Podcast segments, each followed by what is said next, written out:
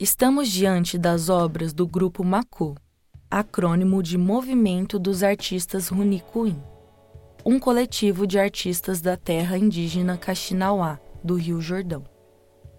O grupo é formado por Iban Runicuim, Banê Runicuim, Maná Runicuim, Acelino Tuim e Cássia Borges.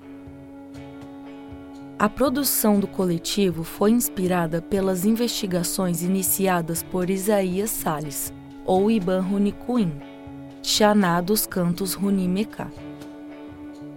Em 2009, seus filhos, Banê, Acelino e Maná, começaram a transformar esses cantos em imagens, com o intuito de decorá-los e compreendê-los. Esse processo foi, então, compartilhado culminando na criação do coletivo artístico em 2012. Hoje, o coletivo é um importante agente no cenário da arte contemporânea brasileira.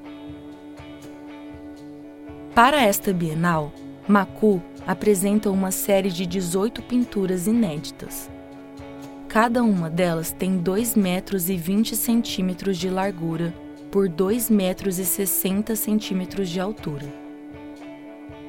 Elas estão dispostas uma ao lado da outra, num formato de semicírculo, cobrindo o fechamento da rampa no andar roxo e continuando-se mutuamente.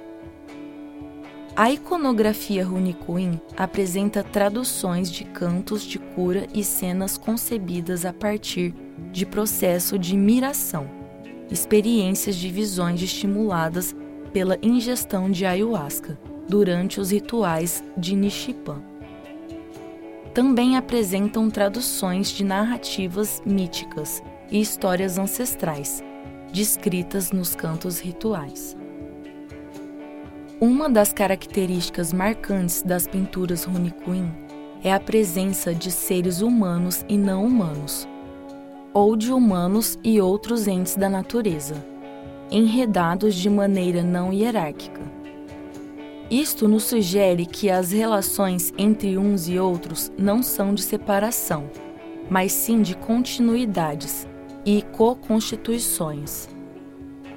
Outra característica são as múltiplas cores. As pinturas Runicuim costumam ter pequenas áreas de coloração intensa, com predominância do amarelo, vermelho, azul, preto, marrom e rosa. Essas áreas são integradas aos outros elementos por meio de tramas gráficas muito complexas, que refletem e fazem referência às pinturas corporais. Outro aspecto marcante são as molduras preenchidas por grafismos demarcados por linhas pretas com áreas coloridas. Elas não são externas, e sim parte das pinturas mas, ao invés de limitar ou conter os demais elementos, a moldura parece propor a demarcação de um território autônomo, onde as histórias míticas, tradicionais e das mirações Runicuim podem fruir livremente. Diferentemente das codificações ocidentais, onde prevalecem a mimese, a perspectiva, as regras de proporção e das técnicas canônicas, na pintura do Macu, os compromissos são outros.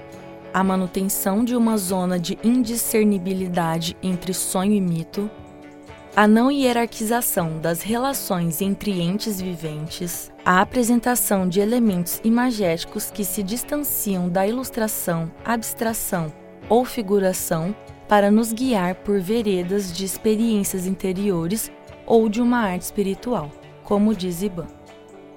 Conheçamos com mais detalhes uma das pinturas, executada por Cássia Borges, integrante do Macu. Ela representa o canto de cura runicuim do tabaco verde.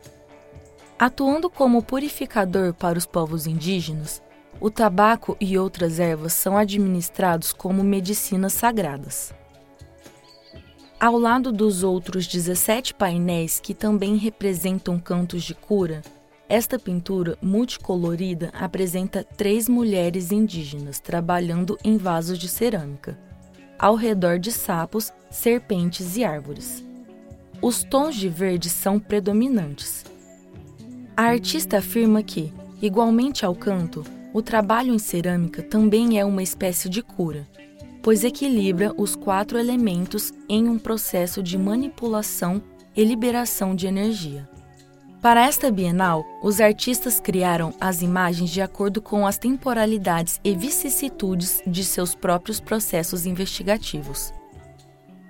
Esse método é importante para entendermos as obras do coletivo. Como diz Renato Menezes no catálogo da mostra, o que encontramos é o resultado de uma imagem-processo, realizada por muitas mãos, a partir do diálogo e do aprendizado entre os envolvidos cujo objetivo final é a cura, tanto de quem a realizou quanto do observador que a acessa, transformando-a em experiência espiritual.